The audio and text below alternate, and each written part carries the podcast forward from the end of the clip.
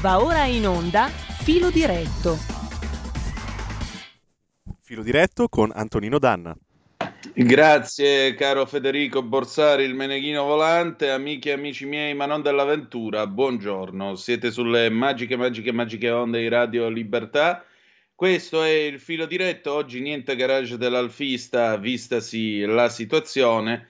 Apriamo una finestra informativa che durerà fino alle 10, poi avrete Giorgia Pacione di Bello e poi dalle 11 alle 12 sarà con noi Carlo Cambi e vedremo di avere anche qualche altro ospite per commentare questa, ehm, quella che è l'offensiva, quello che è l'attacco che Israele eh, sta portando avanti da ieri pomeriggio nei confronti di Gaza. Ormai è inutile nascondersi dietro un dito il governo guidato da Bibi Netanyahu ha deciso sostanzialmente per l'invasione. Riassumiamo i fatti, sin dalle 17 ora italiana di ieri, venerdì 27 di ottobre 2023, i carri eh, israeliani hanno cominciato a sparare dal bordo, mh, dal confine con eh, Gaza e poi sono cominciate una serie di pesanti incursioni aeree.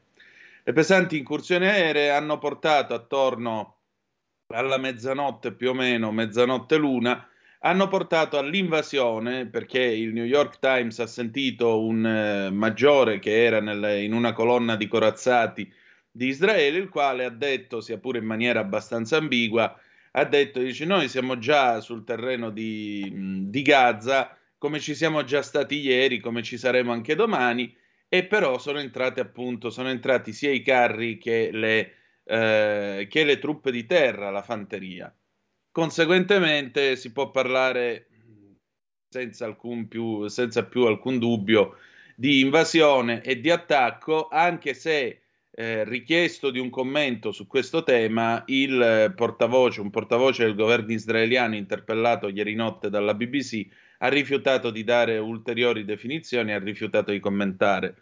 La ragione è anche una ragione politica, se volete, perché è chiaro che se il governo israeliano prende e dice stiamo attaccando e invadendo Gaza, è ovvio che sta offrendo anche il fianco a eh, quei signori di Teheran o allo Yemen o comunque a chi non ama Tel Aviv eh, un motivo per entrare in guerra. L'obiettivo, quello che si sta cercando di fare da parte americana soprattutto, in queste ore fare del, tutto il possibile perché il conflitto non divenga un conflitto regionalizzato e soprattutto che il conflitto si limiti appunto all'azione di intervento di Israele in quel di Gaza. Gli americani hanno anche precisato, fonte CNN sempre ieri notte, hanno anche precisato, dice noi assisteremo Israele fino a quando non avrà raggiunto i suoi obiettivi. È chiaro che dovrà comunque comunicarci quali sono gli obiettivi di questa manovra militare che si sta svolgendo. Questo, diciamo, è lo scenario politico di quello che sta succedendo in queste ore. Poi c'è lo scenario operativo. Lo scenario operativo dice altre cose. Che cosa dice? Nel corso della notte circa 100 aerei dell'aeronautica israeliana hanno bombardato intensamente, senza sosta, la città, eh, la striscia di Gaza e in particolare questo ha portato alcuni risultati. Primo, uno dei primi risultati è stato che eh, sostanzialmente sono stati colpiti almeno 150, ehm, almeno 150 come si dice, ehm, obiettivi legati ad Hamas. Secondo punto, in uno di questi bombardamenti, a quanto pare, le eh, forze israeliane sarebbero riuscite ad uccidere la mente dietro il trasporto mh, dei terroristi con gli alianti, l'uso dei droni e così via, che il 7 di ottobre scorso hanno fatto una strage di 1400 innocenti, quindi sarebbero riusciti a eh, colpire praticamente un'altra delle menti di Hamas, come sta succedendo nel corso di questi giorni. Vi dico anche chi è, con un post su X, quello che era Twitter, le forze di difesa israeliane hanno detto nel corso della notte gli aerei da caccia delle IDF hanno ucciso Asem Abu Rakab, il capo del braccio aereo di Hamas. Abu Rakab è stato responsabile per l'uso dei droni, per l'uso degli alianti, per l'uso della difesa aerea e della scoperta aerea. Eh, ha preso parte alla pianificazione del massacro del 7 ottobre, dicono ancora le IDF, e ha comandato i terroristi che si sono infiltrati nell'Israele meridionale con gli alianti ed è stato i deltaplani ed è stato responsabile dell'attacco con i droni contro le basi dell'esercito israeliano. Quindi, come vedete, c'è eh, naturalmente pian piano si cerca anche di decapitare quest'idra dalle sette teste che è la catena di comando di Hamas. Altra cosa che sta eh, succedendo, si conferma il fatto che, primo, Gaza è isolata a livello di comunicazioni dal resto del mondo, non funzionano più i telefonini, non è più possibile collegarsi a internet, sono completamente isolati. Oltre a questo, il eh, bombardamento che viene portato avanti da, da ieri pomeriggio praticamente viene definito eh, come un bombardamento su una scala che non abbiamo mai visto prima. Rashdi Abu Aluf, che per la BBC riferisce da Khan Yunis, Gaza, quindi lui ai bordi e ai bordi della zona che eh, viene invasa, dice c'è stato un ampio bombardamento nella zona nord della striscia di Gaza su una scala che non abbiamo mai visto prima. Si sono potute vedere fiamme altissime elevarsi nel cielo, sembrava si stessero utilizzando diversi tipi di bombe. Nell'ospedale qui gli autisti dell'ambulanza hanno detto di non aver potuto comunicare con nessuno, per cui stavano semplicemente guidando in direzione delle esplosioni. C'è stato panico ovunque, anche qua a Khan Yunis, dove il bombardamento è stato meno intenso, dal momento che la gente ha provato a raggiungere i parenti nelle altre aree per verificare se siano, se, se siano al sicuro. Ma i telefonini e i telefoni sono ormai completamente isolati e il caos più totale. In tutto questo, nella serata di ieri, le Nazioni Unite, come molti di voi sapranno, hanno votato una risoluzione a favore delle, mm, dice, a favore del cessate il fuoco in Israele, una risoluzione che peraltro eh, ha visto l'ira dell'ambasciatore israeliano all'ONU, il quale giustamente eh, dal suo punto di vista ha detto mh, mm, che l'ONU con questa presa di posizione, con questa risoluzione, vi ricordo che le risoluzioni comunque non sono vincolanti, nel prendere questa posizione eh, l'ONU ha dimostrato di aver perso completamente il suo peso politico e eh, ha ribadito, dice come eh, il mondo ha combattuto contro il nazismo, come il mondo ha combattuto contro l'ISIS, così noi stiamo combattendo contro i nazisti islamici di Hamas e andremo avanti fino a quando non li avremo cancellati dalla faccia della terra. Il concetto era questo. Il ministro degli esteri inglese, James Cleverly, ha detto naturalmente vogliamo che Israele sia al sicuro, in pace e tranquillo, mm, ma non c'è alcuna indicazione da parte di Hamas che accetteranno o rispetteranno un cessate il fuoco.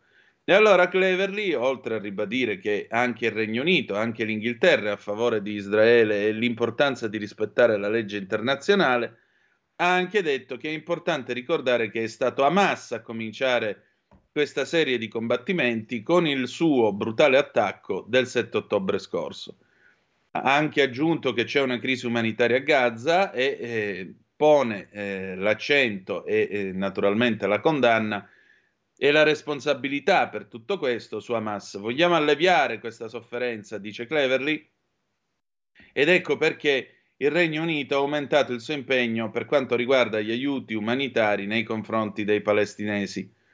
Infine, un avviso sempre da parte del ministro degli esteri agli inglesi che vogliono andare in giro a fare proteste a favore della Palestina. Ricordatevi di disinformazione e manipolazione e soprattutto state molto attenti a una piccola minoranza che ha degli obiettivi certamente molto negativi. Oh, in tutto questo, verso le due del mattino, eh, perché stanotte abbiamo fatto nottata, che volete, Verso le due del mattino, nel frattempo, è tornato sulla scena lui, l'uomo che molto probabilmente diventerà il presidente degli Stati Uniti d'America, Donald Trump. Donald Trump era un comizio nel New Hampshire e naturalmente si è scagliato contro Joe Biden. Soprattutto ha detto alcune cose che io ora vi riferisco. 346 642 7756 intanto se volete dire la vostra attraverso la zap oppure 029294 7222 se volete telefonare. Oh, che cosa ha detto il buon Trump? Il buon Trump ha detto sostanzialmente che se lui sarà eletto, una delle prime cose che farà, oltre a chiudere il confine sud, quello con il Messico, da cui arrivano orde di immigrati, ha deciso che chiunque dovesse venire dall'estero eh, e vorrà, chiunque volesse emigrare negli Stati Uniti d'America, sarà sottoposto a uno screening ideologico. Cioè il concetto è che a chi vorrà emigrare sarà chiesto, vuoi bene Israele? Vuoi bene agli Stati Uniti d'America? Che cosa pensi della nostra libertà? Qual è la tua posizione politica su determinate situazioni? Se non ti piace, ha detto poi Trump, se non ti piace la nostra religione, se non ti piace la nostra libertà, se non ti piace l'America, te ne puoi stare dove che sei perché noi non ti accetteremo. Ha anche promesso Trump una delle più grandi espulsioni di massa di clandestini mai vista negli Stati Uniti d'America, sempre se sarà eletto, ha detto che con lui alla, alla, Casa Bianca la Russia non avrebbe invaso l'Ucraina perché l'America con Trump ha perso rispetto nel mondo, mentre con lui l'America era rispettata e se del caso temuta. Non ci sarebbe stata questa aggressione di Hamas nei confronti di Israele e anche la Cina sarebbe stata buona buona al suo posto. Dice datemi i voti, eleggetemi e io sarò in grado di impedire questa che sta cominciando la terza guerra mondiale. Quindi un Trump in grandissimo spolvero ieri, tra l'altro non lo chiama più Sleepy Joe, Joe l'addormentato, ma Crooked Joe, cioè Joe il corrotto. E è, stata tra l'altro una tirata a tratti esilarante perché a un certo punto pensate si è messo a fare l'imitazione di quel famoso video in cui Biden non sapeva da che lato del palco scendere al termine di un comizio e non sapeva a chi dare la mano, provava a darla all'amico immaginario. Quindi Trump tutto un tratto nel raccontare le, le, i successi politici di Biden, almeno quelli che lui ironicamente considera dei successi politici, tra le risate della gente ha cominciato a battere a battere, a, come si dice, ha cominciato a dimenarsi, ha cominciato ad agitarsi, a far finta di dare una mano e così via. Quindi il nostro, il nostro buon, il nostro buon Trump ha le idee molto chiare su questo. Ha anche detto un'altra cosa, già che c'era. Eh, Biden via, eh, e in questo lui intercetta tra l'altro una parte anzi una grossa parte del pensiero dei repubblicani americani o comunque degli americani conservatori, quelli che non si riconoscono nel pensiero di, eh, o comunque nell'ideale politico dell'attuale presidente degli Stati Uniti. Ha detto Biden ha provato a gabellarvi, a mettervi assieme la, la, la guerra in Ucraina con la guerra attuale in Israele. Il punto è che le due cose non sono sullo stesso piano dal suo punto di vista e ha ripetuto il concetto, se ci fossi stato io, Putin non avrebbe osato fare questa invasione, sarebbe rimasto tranquillo al suo posto. Ha anche detto però che eh, con lui, presidente, Israele ha il dovere di difendersi e che a maggior ragione non ha alternative. L'unica cosa che può fare in questo momento Tel Aviv e andare fino in fondo e vincere contro Hamas. Per cui l'America e il mondo libero devono stare dalla parte di Israele e non con Hamas. Nel mentre arrivano tutta una serie di zappe, vediamo un po' che cosa ci dice.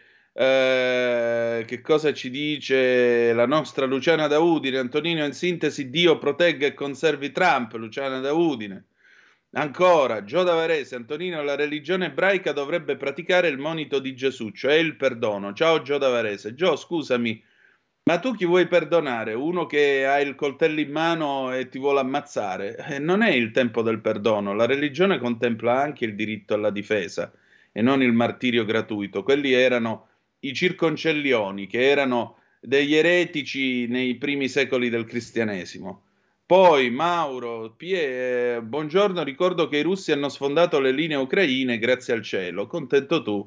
Poi, se Putin avesse, poteva farlo, usato gli stessi metodi di Israele, ah certo, lui è in apparenza l'invasore, Mauro, PS2 è la testa del serpente in UK, ok, contento tu.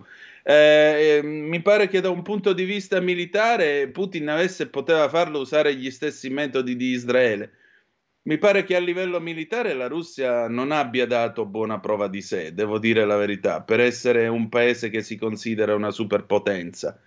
Poi tu mi dici, lui è in apparenza l'invasore. Non mi pare che sia stato Kiev, l'esercito ucraino, a entrare in Russia e marciare verso Mosca. Anzi, a marciare verso Mosca è stato Prigozhin, che eh, lavorava per Putin e stranamente un sabato mattina le sue forze hanno fatto 400 km fino ai sobborghi di Mosca senza che qualcuno lo fermasse. Poi vabbè, in qualche modo ci ha rimesso le penne, ha avuto un incidente aereo e vabbè. Ma io qualche domanda me la porrei, caro Mauro. Ancora, Pietro, i giornali continuano a dire la Greta sta con questi, la Greta sta con gli altri, ma io mi domando, ma cavolo me ne frega, ma chi è? Beh, sai che siamo in due a domandarcelo, caro, caro Pietro, è proprio così, insomma, chi se ne frega di Greta Thunberg? Ah, ecco, grazie che me l'hai ricordato. Altra cosa che ha detto Trump suscitando un'emozione fortissima nel pubblico che veramente stavano saltando sulle sedie, ha detto, dice, eh, faceva, faceva questa battuta, eh, perché vedete, eh, il nostro obiettivo appena io sarò alla Casa Bianca sarà drill baby drill, cioè scava, perfora ragazza, perfora bambina, perfora, che è un modo di dire che era stato lanciato, se non sbaglio, dalla Palin durante la campagna elettorale con McCain nel 2008 per dire libertà di eh, estrazione, perforazione e ispezione di pozzi petroliferi. Quindi il buon Trump ha detto, dice, vedete, questi ci vogliono imporre l'automobile elettrica quando noi siamo eh, energeticamente autosufficienti e con me il barile era arrivato a 40 dollari. Se il barile va sotto i 40 dollari, l'Iran si impoverisce e non ha più i soldi per poter attaccare Israele. Putin si impoverisce, si sarebbe impoverito e non avrebbe avuto i soldi per attaccare l'Ucraina, ha detto sempre il buon Trump e ha detto pure, faceva questa battuta, invece vi vogliono imporre l'elettricità, così un bel giorno direte, ah che bello quando potevo andare dal New Hampshire al, ne- al, Nebraska con un solo pieno di benzina, mentre invece ora con la macchina elettrica devo fare sette soste per la ricarica, grasse risate. Per cui tranquilli che se Trump va alla Casa Bianca, il motore a combustione interna, il motore a benzina in America sarà salvo. Due telefonate, pronto chi è là? Sì, ciao Antonino, sono il Walter. Ciao. Oi Walter, ciao. Ciao, ciao. Ascolta, io su questa situazione internazionale ho le mie idee, ma sono idee di un povero, una persona qualunque, quindi me le tengo per me. Però Siamo tutti ordinary people, tranquillo, dimmi. Sì, però in questo mondo dove tutti sono esperti a me girano un po' le scatole. E la domanda che mm. ti facevo era questa. Eh, c'è stata la guerra fredda, siamo stati sì. a un passo dalla... c'è stato, come si chiama, Cuba, Stati Uniti, i missili. Sì. C'erano uomini politici che tali erano, che avevano una loro personalità, una loro capacità e sapevano quello che facevano. Io mm. oggi sulla piazza, l'ho già detto una volta, però è una mia convinzione, di Kissinger, che è ancora vivo e sarebbe il migliore di tutti, di Andreotti, non vedo più persone con questa capacità di analisi. Vedo tanti cazzoni, scusa la parola, che parlano, parlano, parlano. Oggi dicono A, domani dicono B, ma questa eh, marmaglia che sta in sottoscala non è che abbia in cima uno che dice attenzione, avete detto un sacco di cazzate, si fa così. No, Trump in questo caso è la persona che dice quello che pensa che vorrà fare. Non ce n'è un altro che è in grado di farlo, perché tu senti X dice A, Y dice B. Allora, mancano le figure di riferimento. Se ci sono delle persone che dicono che Putin, perché Putin è comunque un riferimento positivo, negativo, è comunque un riferimento di un popolo. Gli altri popoli non hanno riferimenti. È questo che intendo dire. Eh, perdonami Walter, eh, Putin è un riferimento, ma è un signore che non conosce il concetto di democrazia, è un autocrate a me sembra che ci sia una parte di destra italiana in questo paese, sia pure molto minoritaria fortunatamente, che ancora sogna l'idea dell'uomo di destra che è quello che arriva lui eh, e con una ginocchiata aggiusta tutto.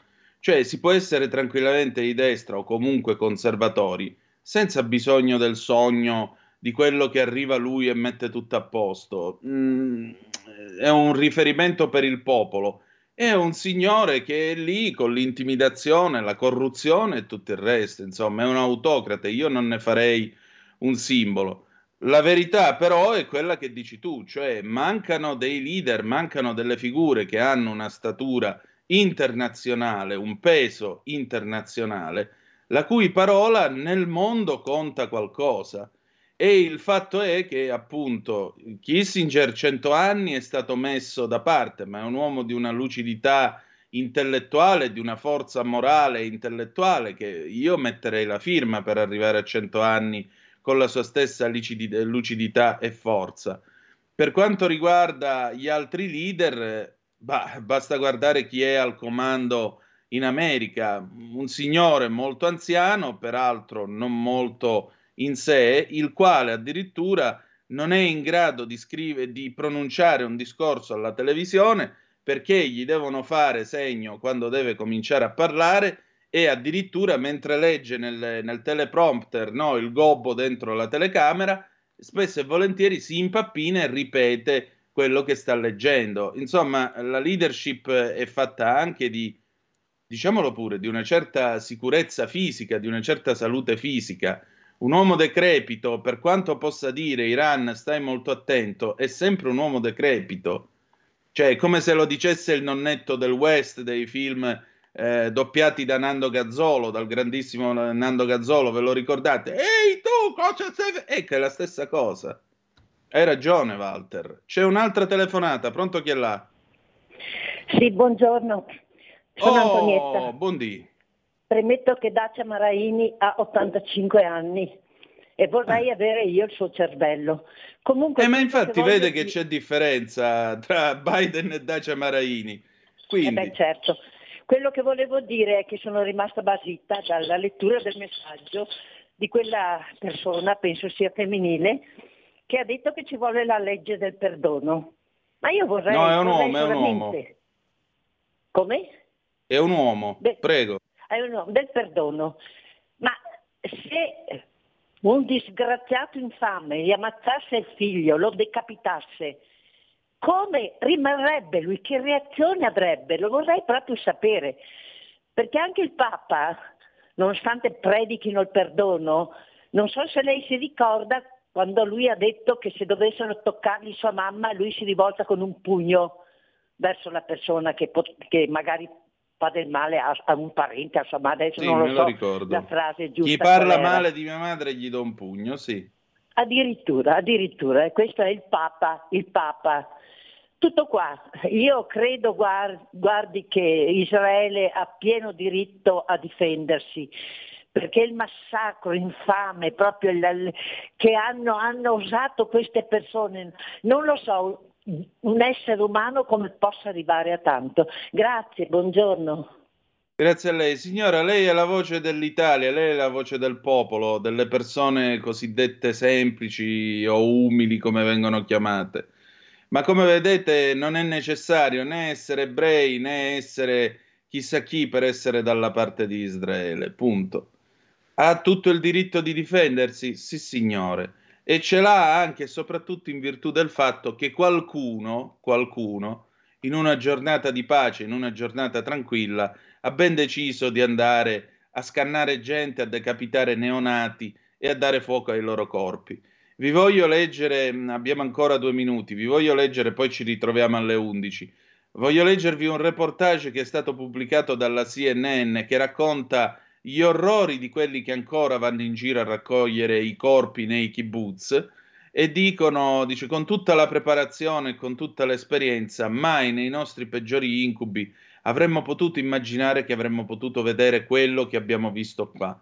A parlare è Snir Elma Hillil, un eh, membro appunto della, della Zaka, che è una onlus religiosa di eh, ricerca e salvataggio in Israele, che va in giro a raccogliere i corpi di chi è stato ucciso eh, nell'Israele meridionale il 7 di ottobre scorso.